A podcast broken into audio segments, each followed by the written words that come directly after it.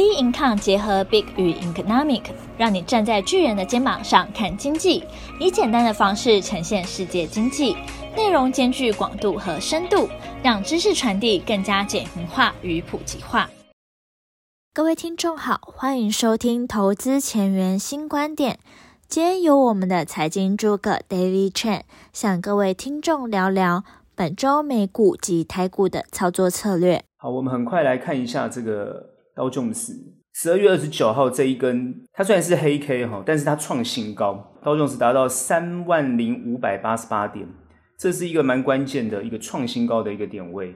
我们今天是礼拜四录，所以它只走了三个 K，但这三个 K 全部都在均线之上，感觉上它应该要走出一个比较黏的一个态势，但是还是不够强，而且这边很明显的感觉出来量也没有放出来。还有一个关键就是，这三根 K 棒都有产生上影线。好，那这代表什么意思？我们来看，也就是说，市场的气氛基本上来讲，在现在还是很旺，没有错，而且呢，都还是偏多。但是呢，在偏多的态度上来讲，投资方的心里面还是有一些恐惧，还是有一些担心。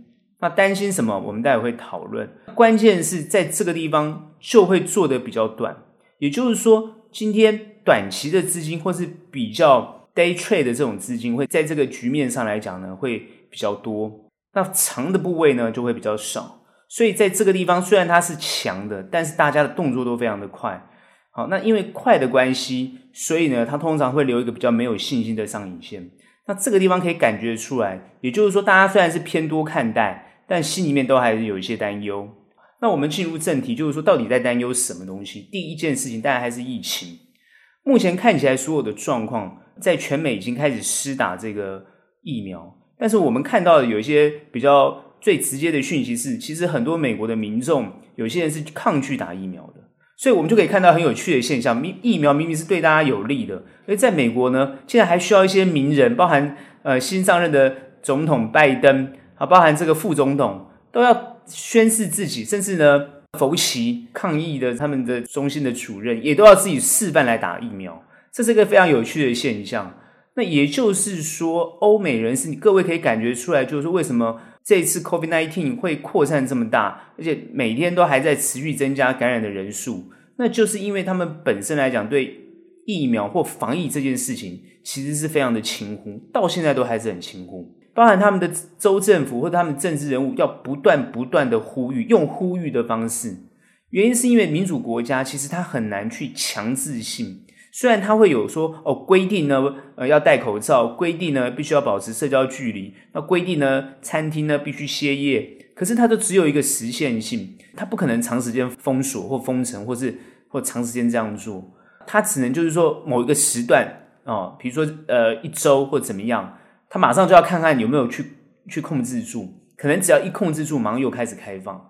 那再加上就是说，美国人呢，他们自己自我意识很强，所以有时候他不遵守这些规定，以至于他不遵守这些规定的时候呢，疫情就会扩散，很多人就会受到感染。在这个现象产生之后呢，所以你可以看到，其实很多的数据虽然没有很明显的扩散，可它还是持续在增加中。很多人就没有办法判断说，到底现在。疫苗下去之后有没有 control 住，就是有没有控制住？那这是一个最大的担忧，所以你可以看到它反映在这个行情上面。但是为什么看多呢？因为其实没有看空的理由。我们讲过了，就是说现在全美各个企业都在复苏当中，哦，都在复苏。那该强的还是很强，所以呢，基本上来讲呢，它就是走的一个多的一个展现。经济数据虽然。不是像以前那么好，但是它是有在起死回生的，就是说经济数据有在偏多偏好，大家去看这个基本面的情况，看起来也没有看坏，这个情况呢，它就会比较往上去走，是这个是态度的问题。那另外一个，我们谈到，因为疫情是这样的一个情况，也就是说大家还是有担忧，但是呢都偏乐观，因为呃政府啊，包含疫苗啊，不断的不断的出现，不断的更新。但另外一个就是本周比较多焦点的都放在英国。英国有两个很重要的议题，第一个就是变种病毒哦，扩散性强，现在好像是疫苗在追着病毒跑哦，病毒跑得很快，然后一直在变种，然后疫苗一直追着它跑啊，就是想办法去要击败疫苗。我看这个这个感觉很有趣啊，这是很自然的现象哦。啊，比如说，嗯，因为大家知道病毒为了生存嘛，它要不断的异变嘛，哈，疫苗呢是因为你异变，我就要马上要克制你，所以我我虽然走在你后面，可是我也黏得你很紧啊。所以变种疫苗现在在全世界感觉上都比较担忧，大家比较担心的地方，所以它会压抑一些比较呃往上冲的气氛。好，各位也可以感觉到，呃，稍稍感觉感觉得到这个好像交易的量会变少，大概是这个情况。英国还有另外一个就是说，呃，目前呢，它已经确定跟欧盟谈成了这个重要的协定，算是呃脱欧已经正式呃呃成立了哈。那这件事情到底要怎么去解读？我认为，其实这是一个全球贸易制度，国与国之间的关系的一个很重大的一种转变。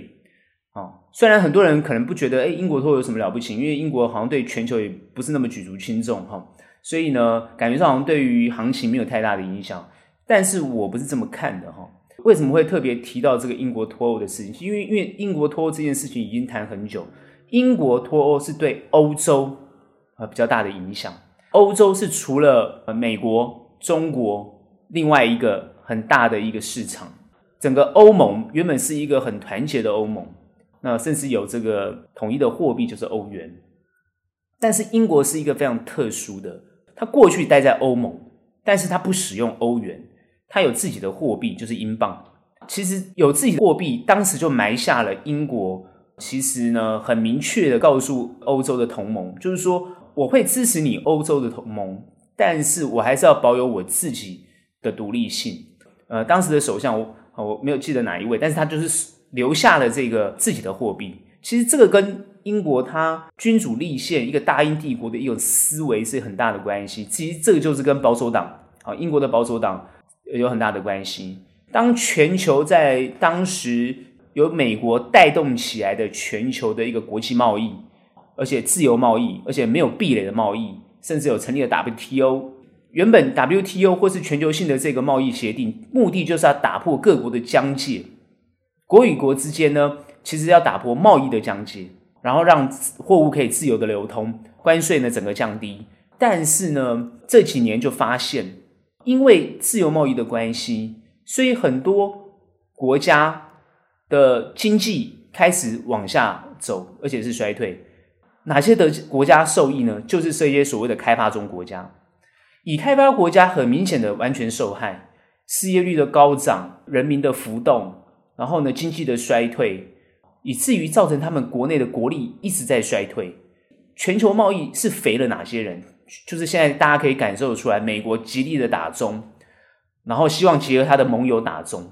可是他打中之后又没有办法跟中国的关系又没有办法切割，也就是他们需要中国或者需要亚洲或者需要这些新兴市场的国家的劳动力，你没有办法脱离他们，好，因为木已成舟，欧洲人已经过惯了这个快乐的日子，好，反正国家养，什么都用国家的，几乎已经走向社会主义了，人民都不用工作，你可以去你你去欧洲吧，你就会发觉很奇怪，啊，就礼拜六礼拜天就完全没有人要营业，对不对？就没有商家。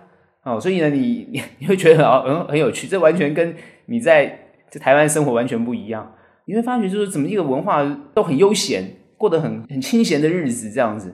你看很多这个，包括西班牙，你看很多国家都是这样，尤其欧洲的国家，感觉都不用工作啊，而且呢，他们觉得工作干嘛？你为什么认真工作呢？你人生的目的就是工作吗？所以他们觉得很有趣啊。你去欧洲觉得很好玩，就是觉得完全思维跟你不不大相同。这就是欧洲。全球化的欧洲就已经变这样子。英国因为欧盟化之后，他们自己的国内国力一直在衰退，所以他们已经感受得到这种很明显国力的一种不不如美国、不如其他国家的这种情况。为了要走出他们自己能够进入下一个阶段，或者是呢，不要跟这个主流国家脱离太多，也就是说，英国这个国家的保存。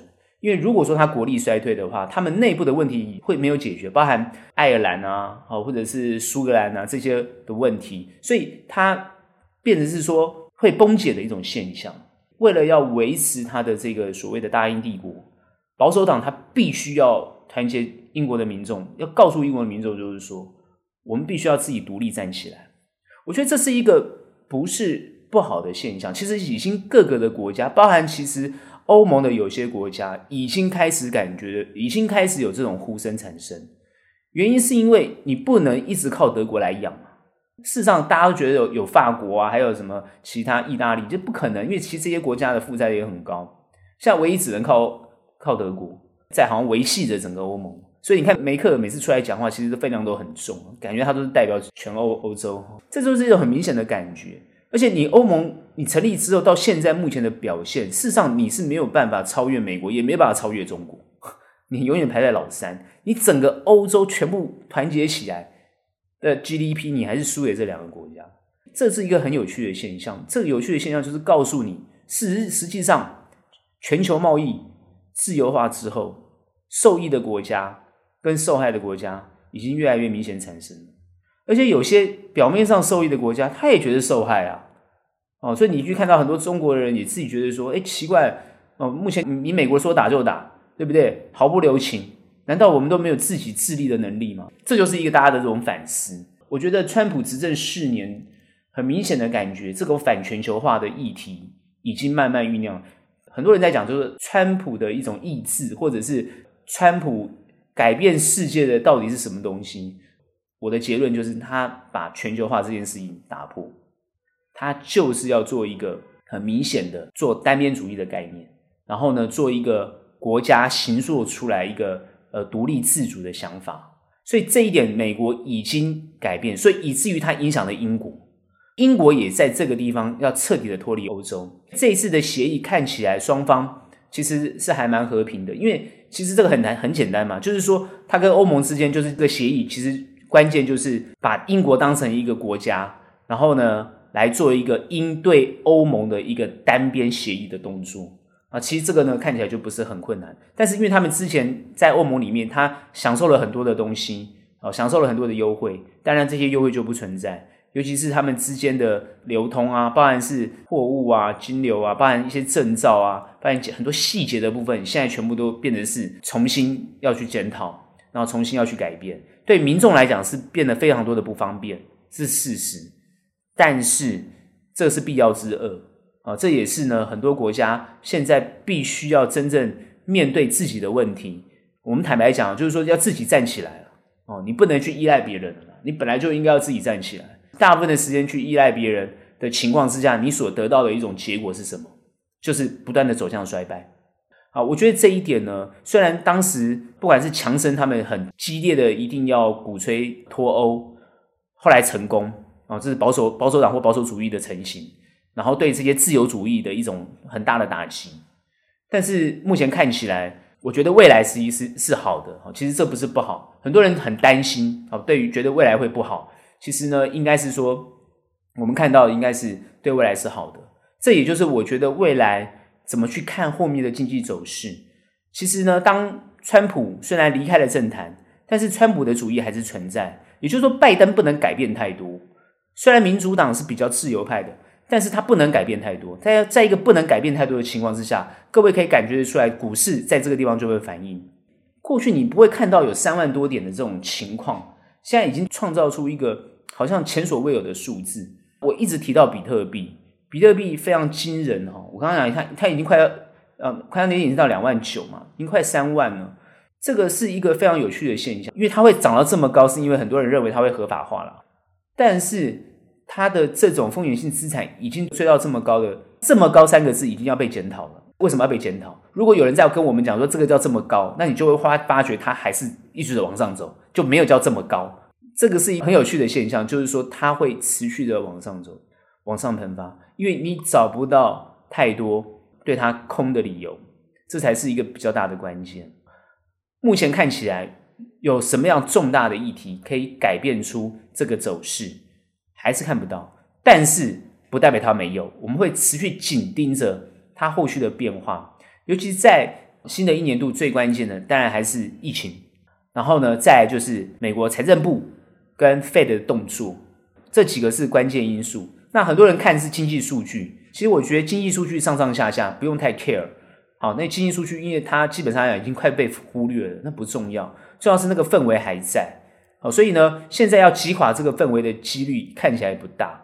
如果疫苗追着变种病毒走，那就代表疫苗还是有效果。有效果的情况之下呢，它就要去扩散。我还是强调，除非疫苗产生的无效，或者是产生的施打疫苗，因为我们现在看到一些数据，就是说有人施打疫苗之后产生副作用，哦，那这个副作用很严重，包含可能致死的话，那这个东西当然就会造成反转。目前看起来是不会，因为它既然通过了临床，尤其是药证 FDA 已经确定通过，就代表它的三期已经通过。三期通过的话，基本上对人体是绝对不会有伤害的啊，它会有副作用，但它不会有伤害。所以这点呢，我们都不用太担心。我们台湾还没有拿到疫苗没有错，但是看到美国或者欧洲这些国家，或者已经先施打疫苗的国家，getting better 就是慢慢变好的情况之下，你不用太担心这个情况。在不担心的忧虑的情况之下，其实对后市是一边看好。但我这个地方要提醒大家，虽然我们分析美国、分析国际局局势，可我们不代表会建议各位去做美股。事实上来讲。你对不熟悉的地方，或是你不在当地的地区，你去做它对你不利。但是你很熟悉哦，包含比如你在外商，你本来就在那个产业，你很熟悉哦，你你都在接触美国的投资标的，fine，你当然可以去做它没有问题哦。但是如果你不是，因为我知道现在很多人呢，像听完呃听了很多，看了很多同事讨论，可能想要跑去做美股，哦，已经有人在做，我知道。但是我不会这样建议，因为你不是一个很熟悉这个市场的人，你去做它对你不利。就好像很多人说，哦，他想要去做印度的股票啊，想要去做越南的股票，想要做谁的股票都没有关系。可是，请问你不在当地，你怎么去了解当地的状况？你只是看看后面的数据，那都是后知后觉，那都是后面的数据所呈现给你的。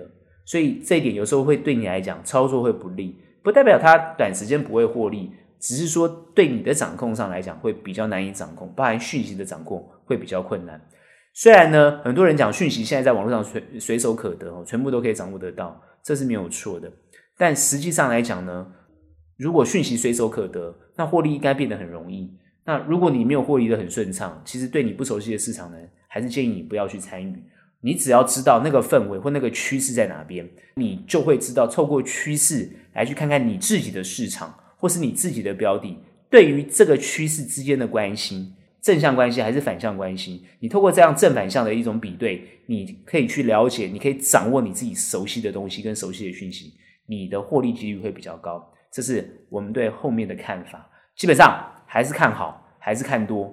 但是呢，呃，会有一些震荡，还是没有改变。因为我刚刚讲过，它虽然感觉要摆脱比较黏的态势，但还是还是不够强。虽然创新高，但是呢，还是碰到新高之后呢，就会往下调整。这是一个后面我们认为明年度二零二一一开始，我觉得二零二一它这个主基调不会改变。这个主基调就是涨涨跌跌，涨涨跌跌，你就会害怕。但会不会大跌？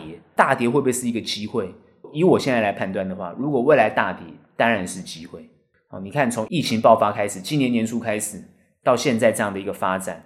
是不是？如果你在今年年初在疫情爆发的时候啊、你低接的股票，你看你现在在这个位阶，你应该是获利非常获利满满哈。所以在这个情况之下，未来的局势就会从这个地方来做一个很重要的变化。虽然贸易关系改变，但是其实不会对很多国家不好。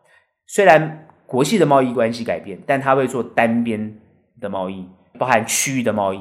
区域的贸易协定啊，单边贸易协定都会做，所以协定都还是会做，只是少了类似 W WTO 的这样的一个想法，就全球性的这种想法，哦，也改变了这个游戏规则，哦，主要是要拯救自己国内的经济，跟解决国内失业的问题。我觉得这个是一个比较重要的一种一种未来趋势的改变，啊，这个我的判断是好的，并非不好，啊，这个是我下的结论。好，今天因为是十二月三十一号最后一天哦。那台股在今天呢，哦，创了一个呃，在三十一天的最后一天哈，创了一个新高，一万四千七百六十点，大家欢声雷动，我觉得行情啊一片看好，哦，这个创了一个新高。其实台股目前看起来表现的还是国际比国际股市好，它已经摆脱了一个呃横向整理，已经往上突破的一个很明显的现象，尤其在这一周的表现，它最关键的 K 线。应该是在十二月三十号，就是昨天这一根红 K，很明确的实体红 K。好，虽然量没有放的非常大，但这根红 K 已经扭转了这个横向整理的格局。这一点是一个很重要的现象。我们常常讲突破之后就找不到高点，就是你突破之后，除非很明显的严重的修正，但你就没有看到高点的，就是不用不用预设高点了，突破就突破了。哦，那突破之后呢，要怎么去找？当然呢，个股的变化不一样，但是趋势已经很明显了。台股创新高，前所未有的一万四千七百六十点，很多人已经开始在讨论，这到底涨真的还是涨假的？目前看起来，从经济数据啊，从很多财报，以台湾的状况来讲。看起来这是涨真的，不是涨假的，因为它是有一个很明确的实体，大家都知道嘛，台积电，台积电五百多块，台积电五百多块，这个价格不是我们台湾人自己定的哦，这是国际投资人去定它的价格，也就是说，国际投资人去认同这个五百多块的台积电价格。那国际投资人为什么会认同这五百多块台积电的价格呢？他们是同时间去比对全球所有的科技产业，在这个业界，在这个领域上，在半导体领域上。然后给他一个合理的评估跟合理的评价，这是目前看起来科技领头、科技当道的一个趋势。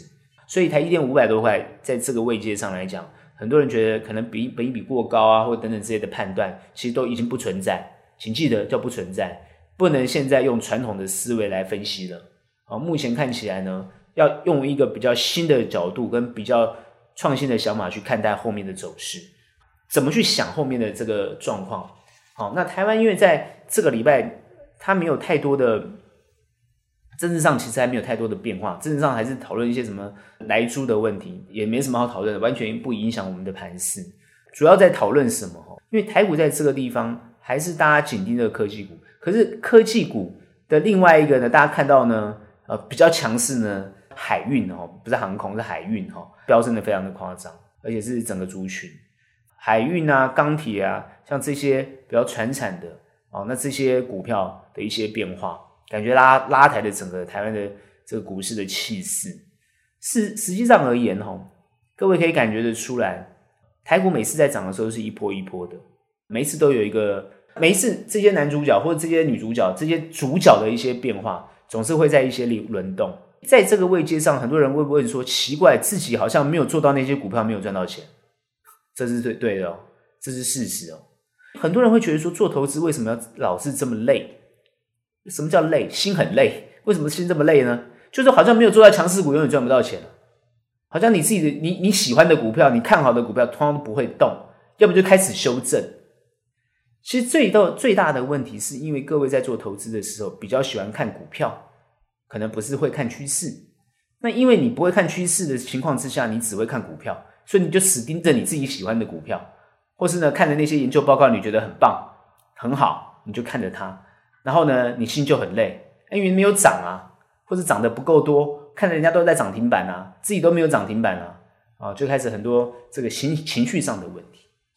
其实做投资是这个样子，做投资其实我们常讲哦，我们专业机构做投资其实是有凭有据，进出要有依据，选择呢要很明确，策略要很清楚。每一次每个动作呢，它都是经过精算或者经过计算的，并不是凭心情看爽的，不是这样子的。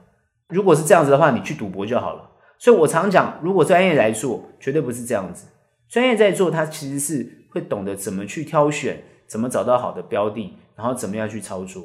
如果现在的标的被压抑住，或者被修正，其实反而我们会反手要加买，要持续持有，是这样态度的。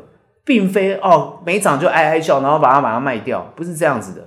从趋势来看，如果你的产业发展得很好，未来性很好，你大可不要卖它嘛，你还要反而去持有它，而且还反而去加码它。但是这个看好的定义是什么？所以你有没有研究透彻它的好的定义是什么？好在哪里？明年第一季，明年的第二季，它的第一季业绩，第二季业绩，你会不会估？你估不会估？估不估得出来？还有，它会有一些风险。它的变化到底在哪边？它的关键因素到底在哪边？会影响它的东西是什么？那你要保持什么样的一个态势？你是要用灵活的方式呢，还是呢要加码的态势？然后你的资金部位在哪边？你的资金部位够不够？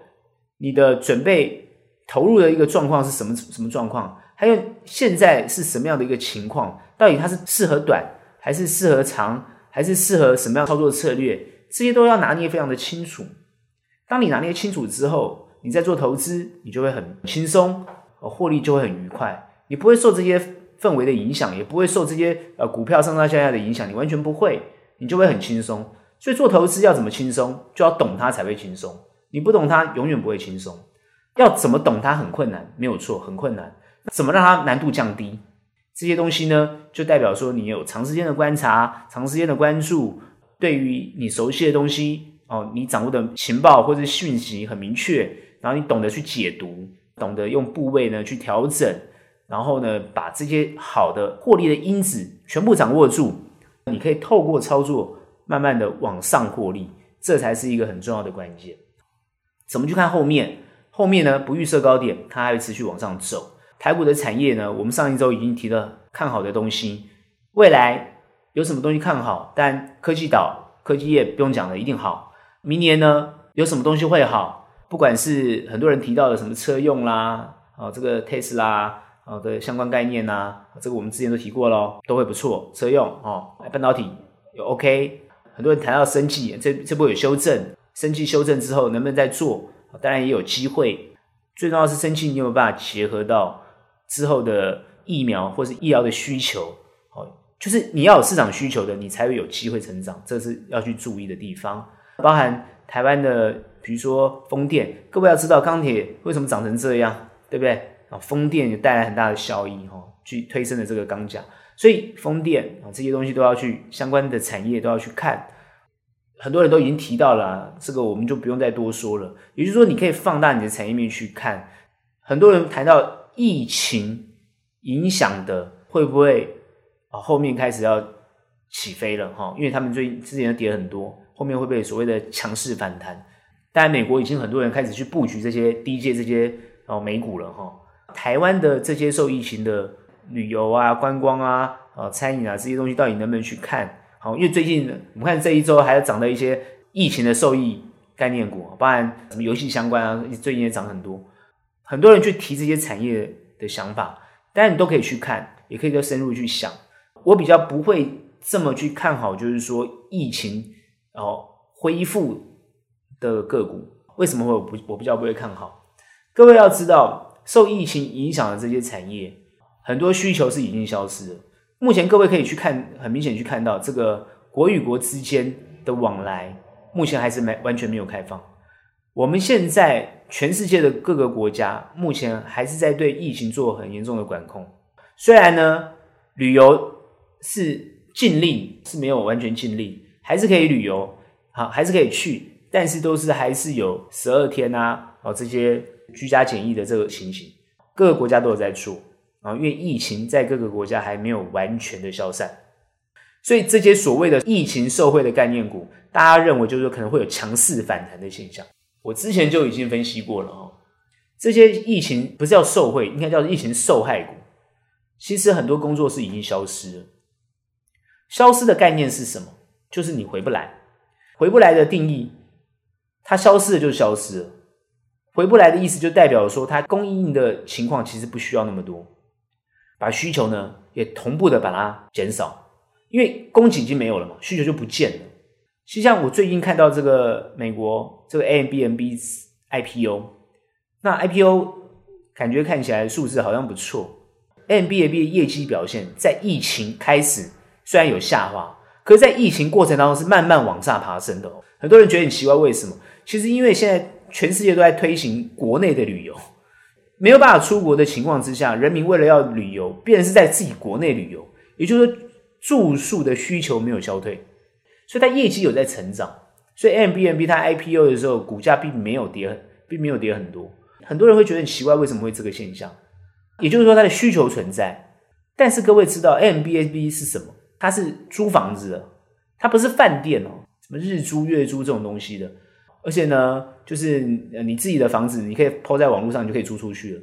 那但是呢，各位知道它要受到很多法令的限制，有些国家是限制它的，它跟之前的 Uber 是一样的。哈好，就是呃所谓共享经济的想法啊，但是呢，这种东西有法规的，只是他们之前是没有按照法规走，所以不用缴税。可是如果他开始走上必须按照法规走，而且开始要缴税的时候，他的获利是不是就会没有那么好？那我这边不是要去分析 Airbnb 啊，我只是说需求到底是不是存在，还是它只是一个报复性的反弹？所以我不看好是有这个原因的，但是有些哦，所谓什么什么价值型投资啊，这种概念又跑出来了，啊，都要去布局这些东西。如果说要去做这种股票，它一定是受到疫情的影响而上上下下。虽然很多股票都会受疫情影响，没有错，但这些股票是直接受疫情影响最严重，所以你要做它，它的那个震荡的幅度就会很大。好，有时候涨很多，哎，突然又疫情不好，它又开始往下跌。这个时间点是不是要布局它？感觉要去捡便宜？我觉得不一定，我不能很肯定的讲说不能或不行，我只能说我们这边不一定这么看好它，因为其实还有更好的东西，还有更好的标的，只是这些东西已经很多人在市场上在讲，所以呢，我这边提醒大家，现在的时机点是不是还不到？好要注意这件事情。台股呢，当然会往上走，没有错，但是呢，里面呢，哦，各位细细去看，每个故事都不一样，你不要只看到哦创新高。我今天看到新闻很有趣。好说，平均每个国人呢，股民啊，平均赚六十二万。大家去看看自己有没有赚到六十几万。那没有赚到的，到底你是 聪明的投资人还是傻蛋呢？我不知道。所以这个这个标的啊，真的是下的有点这种，我觉得不精确了。不是说烂，就是不精确。我们投资讲精确，它这一点都不精确，因为它是用平均数来算，而且用指数来算。我觉得指数涨很多，大家都很发财。其实我不这么认为啊。其实在这个地方，有些人是没有赚到钱的。指数涨很多没有错，你不是做指数，你是做股票的，你当然要去反思一下，就是说你现在到底在什么样的状态？好，那你的状态如果没有跟着别人操作的比较好，那当然要立即去修正。但你的状况操作的不错啊，持续都很好，那当然就继续保持下去。我也相信，就是说到明年度开始震荡加剧的情况之下，要获利的难度会提高。还强调，哦你不要说一直往上冲，你会很爽，你会赚很多钱，没有。难度会提高，我再度强调，就代表说你会花更多的心力要去好好的看，好好去研究。虽然行情好，不代表可以一劳永逸，因为你的标的还会有震荡。但是如果你很清楚自己的投资想法，就算这些震荡都不会影响到你啊。你要抱持你的想法，那标的也要选对，那当然就不影响。但是如果说你的想法不对啊，我常常讲。做短的变做长，做长的变做短，他搞来搞去，那最后呢，当然就乱成一锅粥，呃，你的绩效就不会太好。好，这是我的提醒。那当然呢，在新的一年里面呢，我也希望各位呢能够操作得更好，操作更顺利。在好的一年，虽然往上，但是呢学问很大，获利的气息也在里面。事实上来讲，要赚钱不会很困难。我还是强调，我们的操作效益在上一周也表现的哦，在本周来也表现得相当不错。好，当然也是有上上下下，但是呢，操作得宜。新的一年，我们会持续这样保持下去。今天的投资前沿新观点就到这边结束。喜欢我们的内容可以订阅。有任何问题、任何想法，欢迎到我们的脸书专业以及 Instagram 直接与我们做交流。那我们下期见喽，拜拜。